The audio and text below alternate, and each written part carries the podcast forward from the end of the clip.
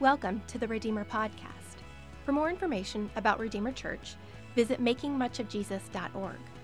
We hope you enjoy the talk and invite you to visit us next Sunday at either our 9 a.m. or 11 a.m. service. Amen. That's good to see you. Uh, please take your Bibles, if you have them, and go to Ecclesiastes chapter 12, beginning in verse 8. If you don't have a Bible, there should be one around you somewhere, a little black hardback version that's yours to keep if you don't own a copy of God's Word. Or you can even take out your phone, your device, and go to esvbible.org. It's esvbible.org, and you can find Ecclesiastes chapter 12 there. Well, today we finish our tour with Solomon through Life Under the Sun, and I really love going through books of the Bible together as, as God's people on Sunday morning. Um, I always feel like uh, every book that we're going through, I always think, oh, this is now my favorite book in the Bible. I thought that with Acts, I thought that with First Corinthians, and I'm thinking that again with Ecclesiastes. And my, uh, my hope, as we've gone through this for you know past few weeks now, is I hope that you've grown to love this book uh, more than you did before. And I hope that you've come to know it more than you did before and to enjoy it more. And I hope that on a supernatural level, that what the Apostle Paul says in Romans 12, I hope that there has been a renewing of your mind about life under the sun and what we're meant to pursue and what we're meant to value. And really, today we hear the concluding words of our brother Solomon. And Solomon, throughout the whole book of Ecclesiastes, he's been calling himself the preacher, the preacher. And so, when this preacher in Ecclesiastes, when he says in conclusion, he means a conclusion. He's not like some preachers that say, and in closing, and 20 minutes go by. When Solomon says in conclusion, five verses go by. And so we finish the book of Ecclesiastes today after all the chapters of analysis, all the chapters of investigation and reporting and counseling and consulting about life under the sun. Solomon finished it for us. So let's do, as we do every week, let's stand in honor of the reading of the word of Christ, if you're able, beginning in verse 8 of chapter 12. And we'll read through to the end. And if you are looking for a seat, there are a few up, up front if anyone else comes in and you see people coming in. You people in the back, you back row Baptists, you help them you, you help them get to the front if, if they need help because I see people in the back, all right? Well, now let's, let's, read, let's read God's word. Verse 8. The Spirit says, Vanity of vanities, says the preacher. All is vanity. Besides being wise, the preacher also taught the people knowledge, weighing and studying and arranging many proverbs with great care. The preacher sought to find words of delight and uprightly he wrote words of truth. The words of the wise are like goads, and like nails firmly fixed are the collected sayings. They are given by one shepherd. My son, beware of anything beyond these. Of making many books there is no end, and of much study is a weariness to the flesh. The end of the matter, all has been heard. Fear God and keep his commandments for this is the whole duty of man. For God will bring every deed into judgment with every secret thing, whether good or evil. Let's pray together. Holy Father, would you help us now? To help us to hear the words of this preacher that whom Solomon, who you breathe through through the power of your Holy Spirit, this word for us. And so, Holy Spirit, would you meet us now? And would you do a work in our hearts that we don't even imagine? Would you go beyond what we can even ask or think or imagine by the great power of Christ at work in us? And would you give us ears to hear what it is the Spirit is saying to his church? And it's in the mighty name of Jesus that we pray. Amen. You may be seated. You know, I know that in our church we have a great variety of, of people who public school and, and private school and, homeschool, and even among our elders, we have that great mix there. And I was public school growing up, and so for some of you that might be like, whoa, no wonder, you know, or what, whatever. But uh, one of the things that I think private schoolers and homeschoolers that you, you, you miss, and I think it's okay, is the, the public school lunch. I don't know anywhere else on the planet where you can get chicken fried steak, roll, mashed potatoes, and gravy for $1.55. that may not exist anymore. It's probably like $7 now because of inflation. But back in my day, it was $1.55. And I'll never forget this one lunch. I think it's my freshman year in high school. Um, I going through the line, got my chicken fried steak, got my mashed potatoes, got my gravy, got my roll, and I got to pick up my chocolate milk. And it's you know that nice white curtain or carton, and it's got brown you know wrap around it. It's got condensation. It's just at the you know that waxy carton, and you open it, and I'm taking a drink, sitting with my buddies, and going. This tastes like strawberry milk for some reason. You taste it, Matt, and Matt grabbed it. And, yeah, that, that tastes weird. That, that tastes like strawberry milk. Let me taste yours. That's chocolate. What's wrong with mine? We look at mine. Oh, it's been expired for two weeks. No wonder. Ever since then, I have had a hypersensitivity to expiration dates. And so at our house, if we get that lunch meat and it's on the date, you know, sell by, I'm like, that means eat by to me. And like, we're done. And I asked my wife, she says, well, smell it. I'm like, I don't know, it smells like lunch meat. Is it slimy? It's always slimy. I, I don't, I don't know. Milk on the day of, dump it. And so I've found, just through meeting some of you and knowing many of you, there are really many about expiration dates. Either we abide by them, like the good Lord intended, or you just view them as some kind of suggestion. And like Kevin, our one of our pastors, he just thinks they're just open-ended suggestions he was eating three week old barbecue meat in the fridge up at the church office. It's like, Kevin, we're gonna have to take you to the hospital. You should not be eating that. So either you abide by these things or you really just don't care what they say. But Solomon tells us, he tells us in verse 8, everything's expiring. Look at verse 8 again. Vanity of vanities. This is the Hebrew word havel, which means vapor, steam, expiring, leaving. Expiring, expiring, says the preacher. Everything's expiring. Everything's fleeting. Everything's leaving. And this is really the famous phrase throughout the entire book, repeated 30 some odd times about things are meaningless, things are vanishing, things are vapor. And this is how he begins the book. His very first words through his sermon, verse 1 of chapter 1 is introduction, then verse 2 is he's beginning his sermon. And he begins with vanity of vanity, says the preacher. Everything is vanity. And then he ends with, he's beginning his conclusion with the exact same thing, bookending it for us. So the way he starts is the way he ends, and that is meant to make us sit back and go, this is what he's trying to communicate to us that this is life, everything's vanishing. And so, in another level, this is meant to make us sit back and go, Do I believe him? Do I really believe what he said in chapter 1, verse 2? And then now, through all of the guts of the book, do I agree with what he's saying in chapter 12, verse 8? That everything really is vanishing, that everything really is disappearing. Do you agree with Solomon? Do you agree with his analysis of life under the sun? That the wisest man who ever lived outside of Jesus, are, are you comfortable with disagreeing with him that this is what he says life under the sun is like? And go even further. Do you, do you agree with God who master planned our community called the universe, that now that sin has entered the world, that vanity of vanities, all is vanity. Everything is fleeting. This is life under the sun. All of, and we, we've seen throughout the whole book, Solomon says, look, all of our lives are going to expire. We're all going to die. And under the sun, just not even thinking about eternity, so do our pets. So what's the big deal? Fido's going to go, and we're going to go. We lean on money so much, Solomon tells us, but then in the end, it, it goes quicker than it came. We put so much expectation in our possessions and what we can buy, and, and then a new model comes out. He tells us, good, look, good things happen to wicked people, and seemingly evil things happen to God fearing people.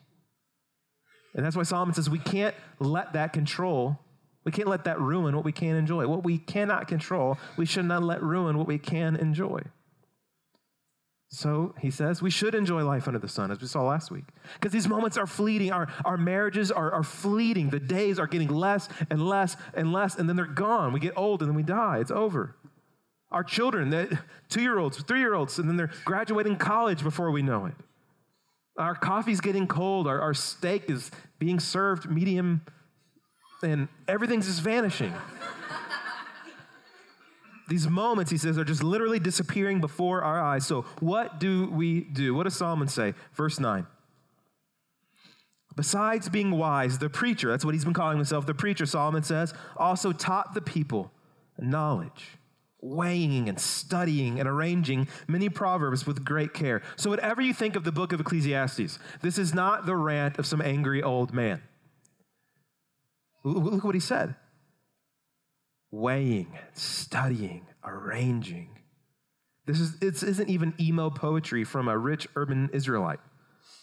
This is Solomon. He carefully calculated, analyzed, and weighed and thought about everything he said in Ecclesiastes. From chapter 1 to 12, nothing was out of source, nothing was out of balance. He analyzed and thought carefully about everything he said. Also in Proverbs, also in Song of Solomon. And that's why he says in verse 10 the preacher sought to find words. Look at how he describes these words of delight. And uprightly he wrote words of truth. Solomon says, I was after words of delight. This book, he says, is delightful. Now, I was talking with a few people last week at Mandy Odom uh, out in the lobby, and she expressed the same thing. This book didn't really start out this way, she said. At first, it was kind of like, oh man, this is heavy. This is like right in your face. But the way that this book ended, it was filled with delight and filled with calls to enjoyment. This book did start out in your face, convicting, but by the end, it became delightful. Because Solomon is showing us what the great C.S. Lewis said that we are content making mud pies in the slums, but when a holiday at the beach is offered to us. He's, Solomon has been redirecting our delights. He's been pointing us to where we can find ultimate, lasting joy. Because I think one of the chief problems in our lives under the sun is that we tend to over delight in what is vanishing and we under delight in what is forever we tend to over delight in what is fleeting and we under delight in what is eternal. It's not wrong to delight in things under the sun, it's wrong to over delight in them. It's not wrong to delight in movies and romance and cars and, and hobbies. The problem is that we, we mismanage them. We demand too much of them. We demand too much of created things and these gifts, and then we corrupt them, we corrode them, then we ruin them. You remember how the Bible describes the, the first sin that entered into the created world? In Genesis 3, it's like Genesis 3 is kind of like the black box of the crash of mankind. Is that we can look into the data of Genesis 3 and see what happened here. How did it all unfold? Remember, Eve was tempted by the serpent to eat the fruit of that forbidden tree. She was going to cross the boundaries that God had laid out and decreed for her and Adam's delight. And Moses writes in Genesis 3 listen to what he says. When the woman saw that the tree was good for food, and it was a delight to the eyes. It was a delight to the eyes. The tree was desire to make one wise. She took of its fruit and ate. Also gave some to her husband who was with her. So Moses says, Eve took of that fruit because she saw it was a delight. And Solomon says, I've given you words of delight. So much of Christianity now is a battle for what we delight in. It is a redirecting and a reconstituting and a changing of our palate to see what we should really be enjoying in. Because under the sun, sin is basically a mismanagement of our delights. And Solomon knows that firsthand. He, all the things he showed us he experienced under the sun. And he's been guiding us throughout this book through a tangled web of our delights, trying to put them in the, in the proper place. And this isn't just the work of Ecclesiastes, this is the work of the Holy Spirit throughout the entire scriptures. Because the Bible, the, Solomon just said it, the Spirit just told us in verse 10, these are words of delight meant to be more delightful, a superseding delight to all the things that moth and rust will destroy, to all the fleeting delights under the sun. Because not one dot, not one letter will pass away. Flowers may fade, but the word of the Lord what? Stands forever. The Bible is a book of delightful words, revealing to us under the sun who God is for us, what God has done for us, what God is doing for us and what God will do for us. So, Psalm and the scriptures are retraining our palates from what is destructive to what is really delightful. And what we think is delightful, but is really destructive. Because we have many of these reversed. Guys, this is discipleship with Jesus. He's teaching us through his word to turn what is from destructive, and even though we find it delightful, to go to what is truly delightful, even though we may find it a drudgery at the beginning. As followers of the risen Christ, if there, if there are no tangible evidences in our life of turning from destruction to delight, for what we thought was delightful, to now, no, this is truly delightful. Repentance and renewing need to be at work in our lives. Do you remember the conversion of the Apostle Paul? Before he became Paul, he found delight in climbing the ladder of Judaism. He found delight in persecuting Christians. But then Jesus met him on the road and then changed him. And what he once found delightful, he found destructive. What he once loved to do, persecuting Christians, he found disgusting. And what he once found disgusting, Jesus himself, he found to live is Christ. And to die is gain. He found Christ delightful. And so I'm wondering together, where has Jesus met us on the alleyways of Ecclesiastes and meeting us to reverse our delights? Where is he meeting us under the sun right now that we would reverse our delights and what we are finding delight in, that we would see it's destructive, and what, we think is a drudgery and dull, that we would find super delightful? And where do, where, does, where do you keep resisting?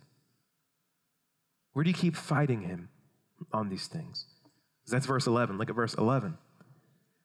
The words of the wise, the, the scriptures, are like goads, and like firmly fixed nails are the collected sayings. These goads were tools of a shepherd. And they were six to eight feet long sticks with a sharp end, and they were used to guide cattle, especially when they were plowing, to keep them from going to the right, to keep them from going to the left, but to keep going straight to keep going the way they need to go and to keep going. So they get tired or they get lazy or they start going slow. And the, the shepherd, the farmer, just give it, hey, just a little tap. Ah, it's going to the left. Uh uh uh. Just a little sharp hit. Oh, no, no. That, that's all it would take.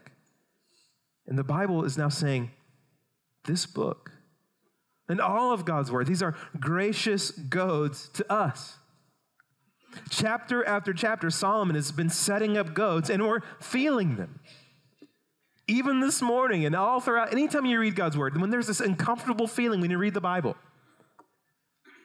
when you're hearing Solomon or you're reading the scriptures throughout the week and something strikes your heart, these are goads from God's word, nudging you, nudging us to stay the course. No, no, don't go to the right matters. No, no, don't go, don't go to the left. You got to come back. When you read, forgive one another as God in Christ forgave you, and there's this, oh, it's a goad from the Holy Spirit. When you hear, serve one another, love one another, let no unwholesome words come out of your mouth, but only that which is fit for building up, and give grace to those who hear. And you're a gossiper, and you read that, and there's a, it's the Holy Spirit just going, hey, this way, not that way, this way reminding us to stay the path, to not get complacent, to not get lazy, but to, but to run the race and to, and to pursue godliness because goading and godliness go together. Ungodly lives are ungodly lives. Godliness leads to godliness. I got a lot more of these phrases. I could just, I got hand, handfuls of them. When we neglect God's word, we're numbing ourselves to its effects. We're distancing ourselves from it. And the results are destructive. An ungoaded cattle is destructive. And so, too, ungoaded believers, we're destructive. And I think one reason why we neglect God's word and why we don't go to God's wisdom as quickly as we could, and we didn't read it as much as we wanted to this week, and we're, not going to read it as much as we thought we would this week. One reason why is because we think it's all goads. And we're tired of getting goaded. We know we needed a little, but it's all goads. I don't want to go to it. I'm tired of getting hit again and again and again. If that were the case, I wouldn't want to read the Bible either. And neither would David. And neither would the Apostle Paul. And neither would have any of believers in the whole universe would they want to read the scriptures if it were only goads. But brothers and sisters, it is not just goads.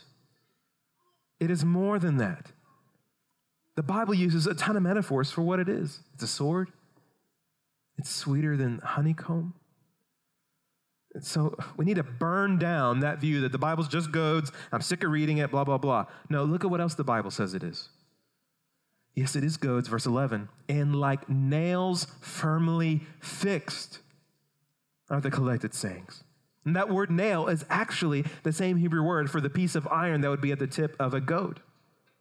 So Solomon's bridging these pictures together. Yes, it is the goad that keeps us staying the path, but it is also this nail firmly fixed, bringing stability into our lives bringing wisdom and reliable strength and a refuge for our minds and our hearts and our emotions. That re- one reason why we get so wobbly in our lives is because we're not going to the nails that are firmly fixed, but we're going to our own wisdom that is wishy washy, that is not built upon a rock, but is nothing but sinking sand.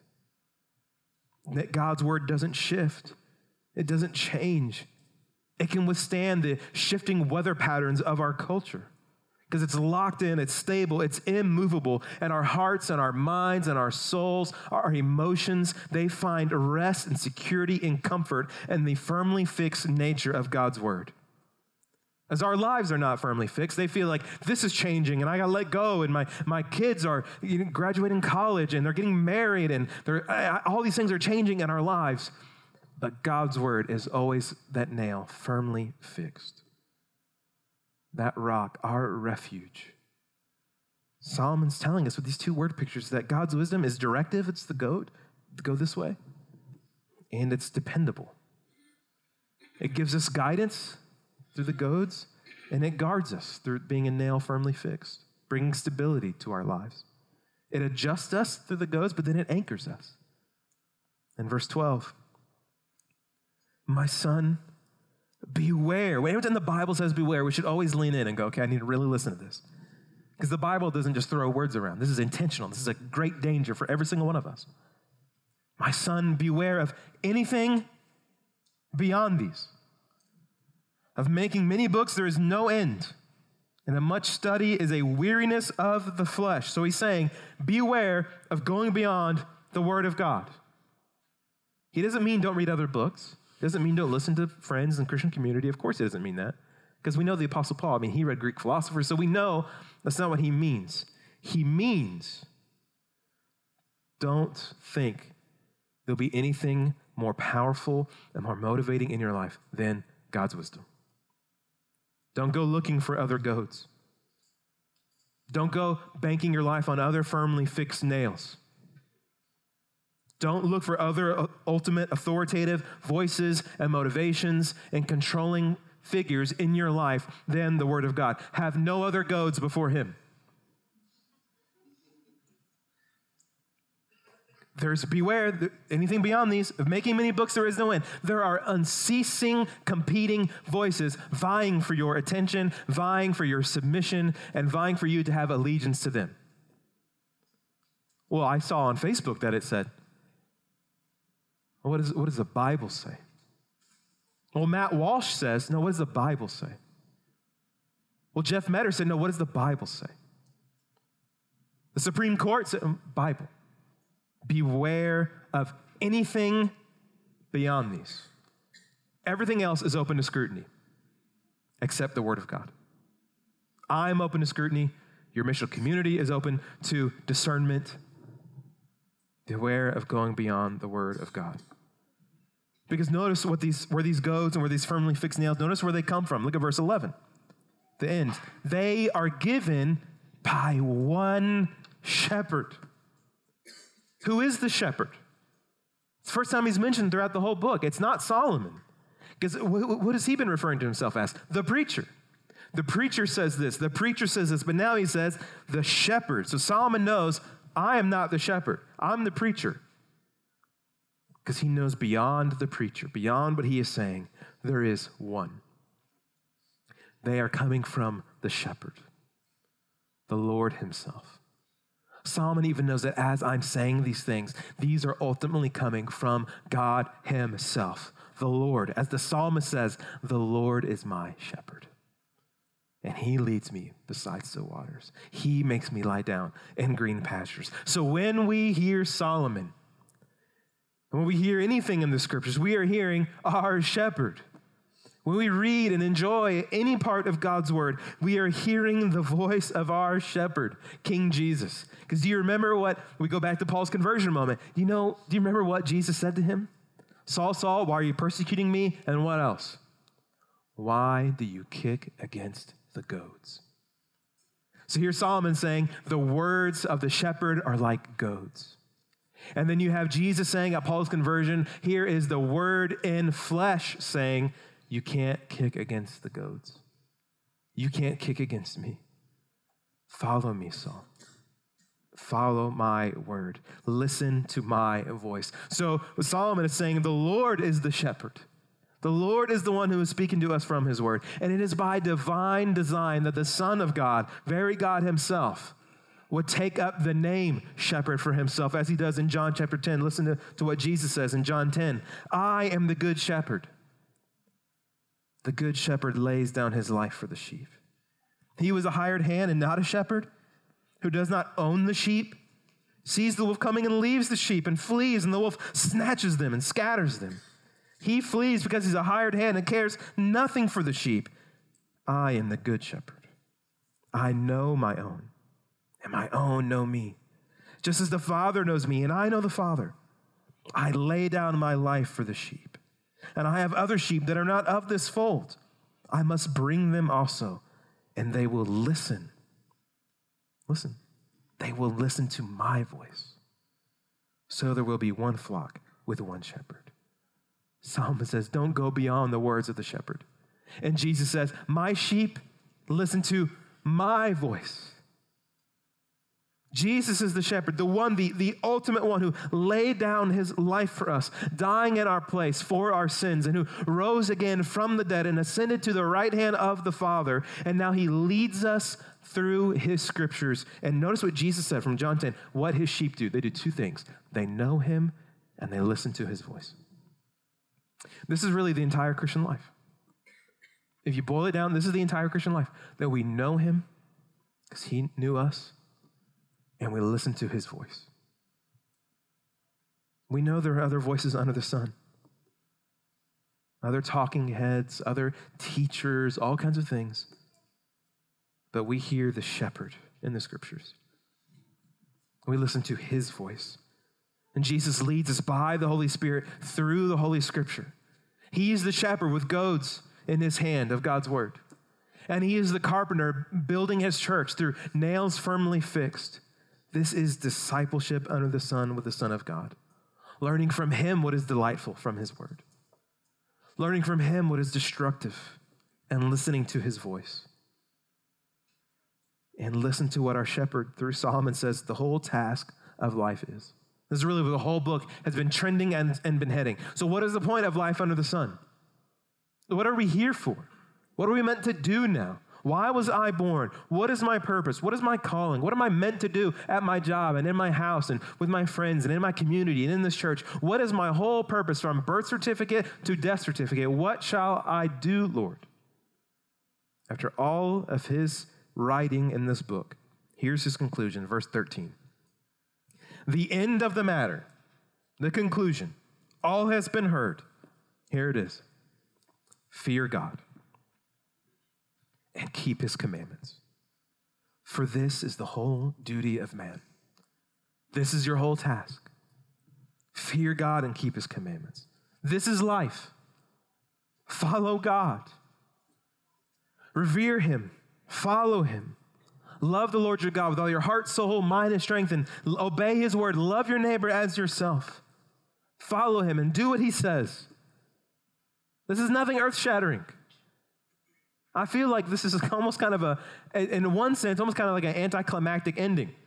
We've been going through all this like neat stuff about life under the sun and realities and new. I know some of you have said, "Man, new ways of thinking about my life." And then we come to the end. Okay, what is it, Solomon? Fear God, do what He says. I've heard that before. I want something new. I want a new insight. I want a new spin. The problem is we don't need a new spin. We need what we already know and what we often forget. The point of our lives, what we are to do under the sun until the Lord descends from the clouds. Fear the Lord and obey his commandments. This is life. And as we've said before, listen, to fear God. This, we don't really have an equivalent English word for the Hebrew concept of, of fear. It does not mean to be afraid of God. As Christians, we have nothing to be afraid about in God. The fear of God, one way we could say it, is the fear of dishonoring God. It's an underlying and overarching concern and conviction in the Christian's life to now want to live for the glory of God. The fear of God is now meant to be the kind of the rebar of the Christian life. Spread throughout our lives, giving us conviction, giving us support, and giving us a, a spine and holding us together, all empowered by the Holy Spirit. And one of the things we have to see in the Bible Belt is that our doctrine and our, our truth, these are not just stowed away in our lives.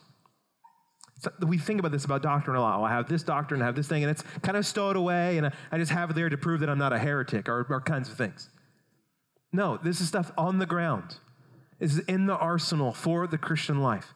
Because the fear of God is meant to be at the control center, the mission control of your life, and leading you, directing you as Proverbs 9 says, the fear of the Lord is the beginning of wisdom.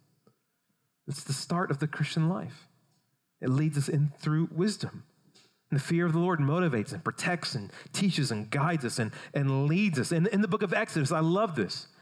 You remember when Pharaoh said, I want all Hebrew babies, I want them killed. But the Hebrew midwives didn't do it. That's why Moses lived. And the Bible says why the Hebrew midwives did not listen to Pharaoh. Exodus 1. But the midwives feared God. and did not do as the king of Egypt commanded them and let the male children live. So they Pharaoh gives them an edict, something to do, and they say, "No." Because the fear of God is the rebar of our lives, and I will only do what honors the Lord. So the fear of God's not just some distant abstract value in our lives. It is on the ground, impacting and leading our decisions to love our neighbor as ourselves and, and to do what is right and, and to stand up for evil and to even stand up against things in the culture that are sinful and that hurt other people and to stand up for pro life causes. These are all motivated by the fear of God. And he makes us turn away from evil. Proverbs 8 13, the fear of the Lord is hatred of evil. It gives us confidence in God. Proverbs 14. In the fear of the Lord, one has strong confidence. The fear of the Lord becomes the culture of a church. It becomes kind of the whole operating system of the church, as in Acts 9. So the church throughout all Judea and Galilee and Samaria had peace and was being built up and walking in the fear of the Lord. Walking in.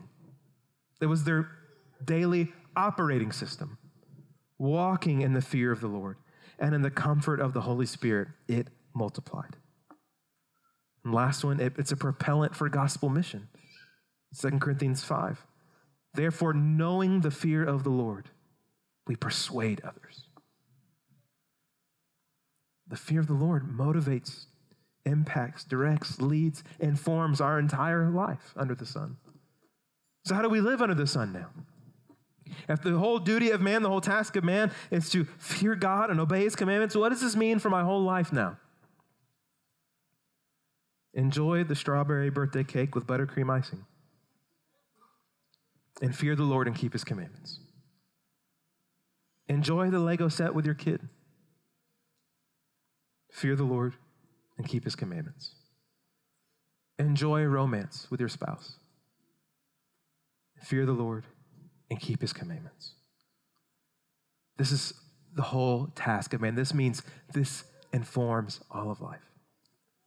It's not abstract, it's not distant, it's all of life. The fear of the Lord and the keeping of his commandments kind of become the bumpers of the bowling alley of life. Keeps you from going in the gutter. So romance doesn't get out of control because you are fearing God and keep his commandments. When you're doing the Lego set with your kid, you don't snap in anger because you fear the Lord and you want to keep his commandments. You don't gossip about a friend because you're fearing the Lord and you're keeping his commandments. You don't say evil things about rulers. You still honor the emperor as First Peter says, because you fear the Lord and you obey his commandments. It's the guide for all of life through the power of the Holy Spirit. But, but what if you forget to put the bumpers up? What if you've already gutterballed multiple times in your life? That's verse 14. Verse 14 For God will bring every deed into judgment with every secret thing, whether good or evil. We are all in trouble, in a sense. God will bring every deed into judgment, every single one. Whether good or evil, even secret things, even things that your spouse doesn't know about, that your friends don't know about. God says judgment, all of them. From the moment of our birth to this very moment, none of us has always feared God perfectly. None of us has always kept his commandments.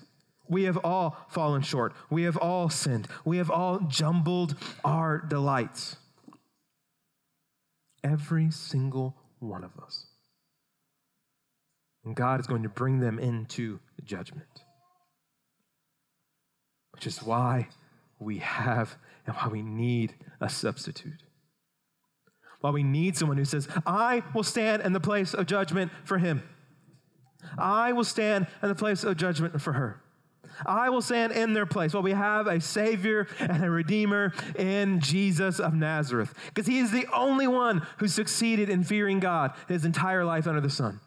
He is the only one who succeeded in keeping all of the commandments of God and his life under the sun. We failed, and we still fail, but Jesus didn't.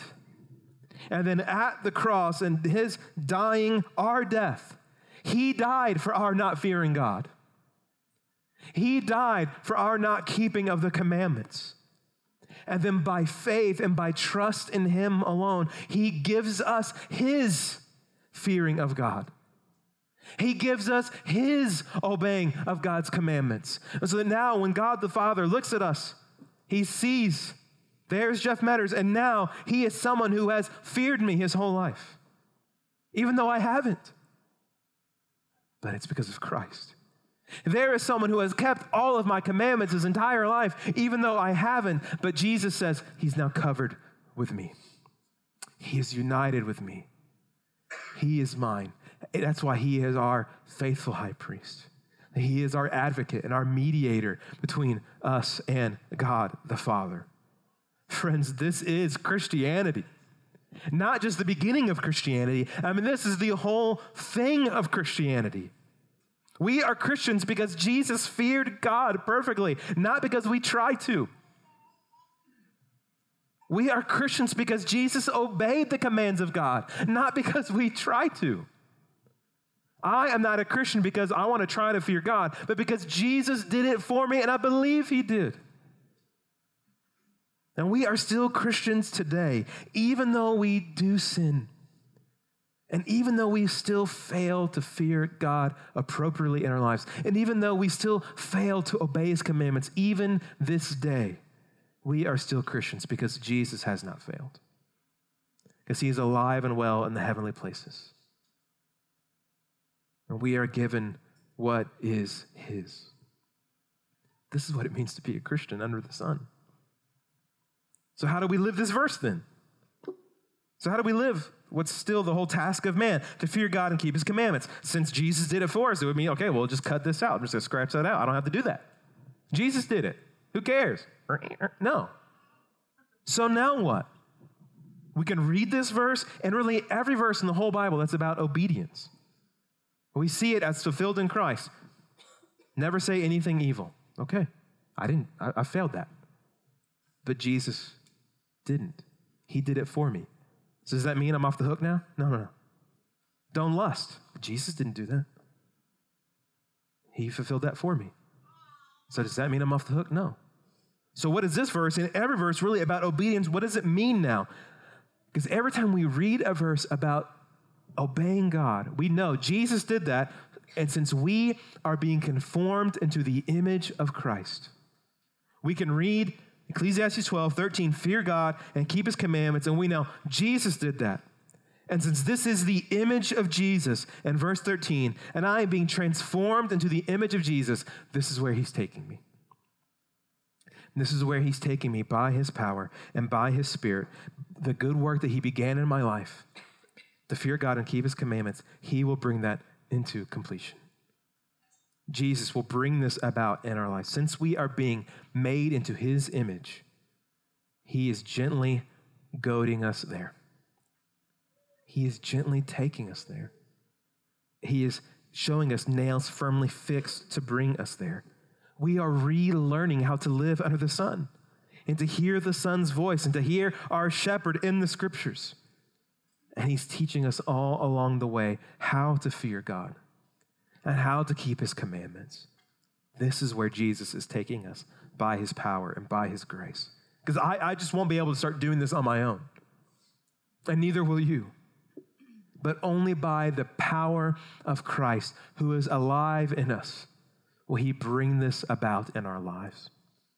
Because life with the Son of God, it has, it has no expiration date. He undid his when he walked out of the tomb under the sun. When he rose again from the dead, he took apart the whole concept of expiration dates. And one day, when the trumpet sounds and the Lord descends, we too will follow in his footsteps.